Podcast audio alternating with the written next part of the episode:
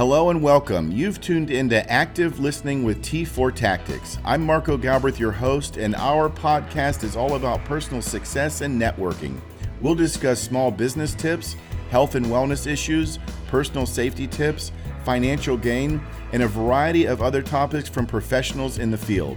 And once in a while, we'll throw in our area of expertise firearm safety and active shooter response for businesses, churches, and schools. So sit back, relax, listen, and learn.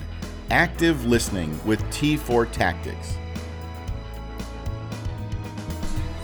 Hey, welcome to Active Listening. I'm your host, Marco Galbraith, and I'm going to try to keep this podcast at right at five minutes because I want you to share it with your boss or business owner or wherever you work, especially, especially if you work for a big corporation. As you know, I travel the country teaching active shooter response training, and I find that the bigger the corporation, the more pushback they have on protecting their employees against an active shooter or violent attack.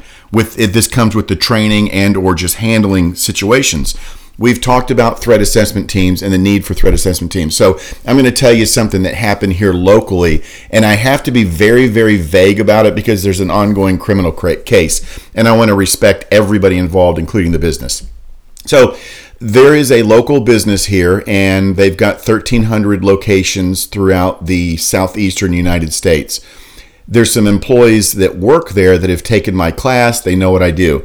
So for the past month, and this is going back two weeks, for the past month prior to this, they've been telling me about an employee that's working there that management is aware of all this. Uh, he has speaking about he's been speaking about suicidal tendencies.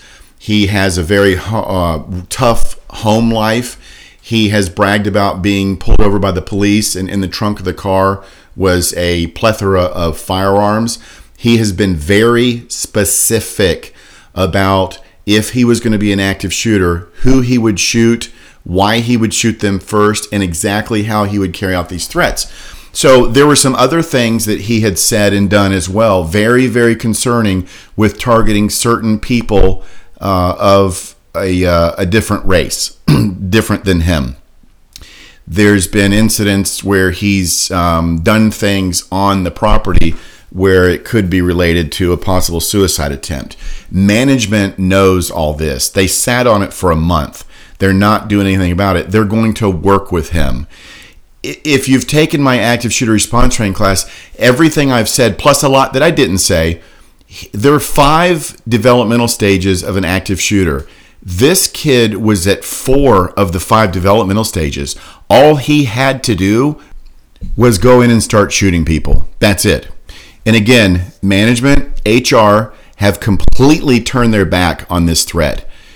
We know that there were issues with the Chesapeake Walmart incident, active shooter attack. They ignored some threats. There's been, uh, you know, when I talk about active shooter training, I talk about threat assessment team. The threat assessment team failed at this business that I'm talking about, and allegedly, supposedly, what we're hearing from the Chesapeake Walmart, uh, their threat assessment team failed there as well. Management failed to act properly. So, after hearing all this and telling them that they need to contact law enforcement yesterday, and that's exactly what I told them, they're way behind the ball. They need to uh, contact law enforcement. They didn't do it. A couple weeks went by. They didn't do it. Well, I'm hearing more things from these employees, very concerning topics. I reached out to a contact of mine at the FBI. Uh, I passed on the information to that agent, and within three hours, they have contacted him, made a confession and he's been arrested. The FBI. So that should tell you that if the and this the FBI in Lynchburg is extremely understaffed and extremely overwhelmed. But when they saw the need to jump on this immediately, what does that tell you about this management and HR of a business that has 1,300 locations throughout the U.S.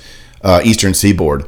They should have been on this, and that that person should have either been terminated, uh, arrested for the threats that he had been making, and or at least aggressively handled. There are a lot of things that we could do, at least get him some help.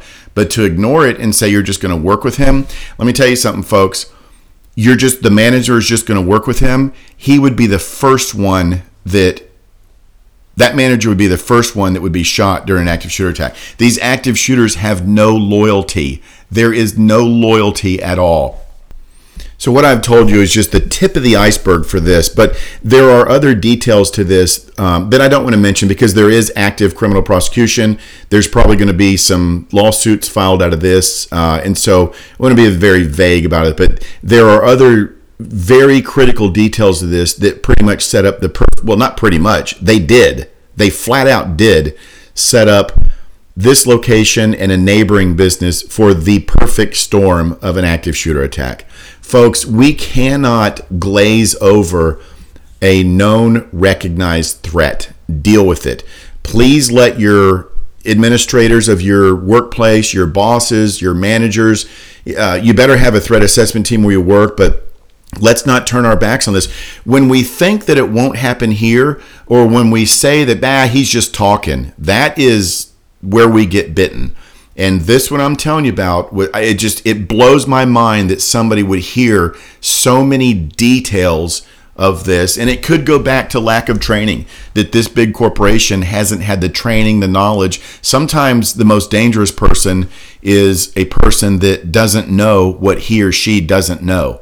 So that's why training is important. But regardless of training use some common sense. My goodness uh, please let your your uh, please share this. Let people know. This is how we reduce injuries and save lives.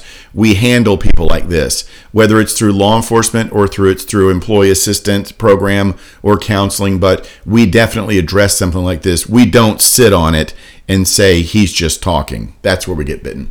We want to reduce injuries and save lives. Thanks for listening. Please share this.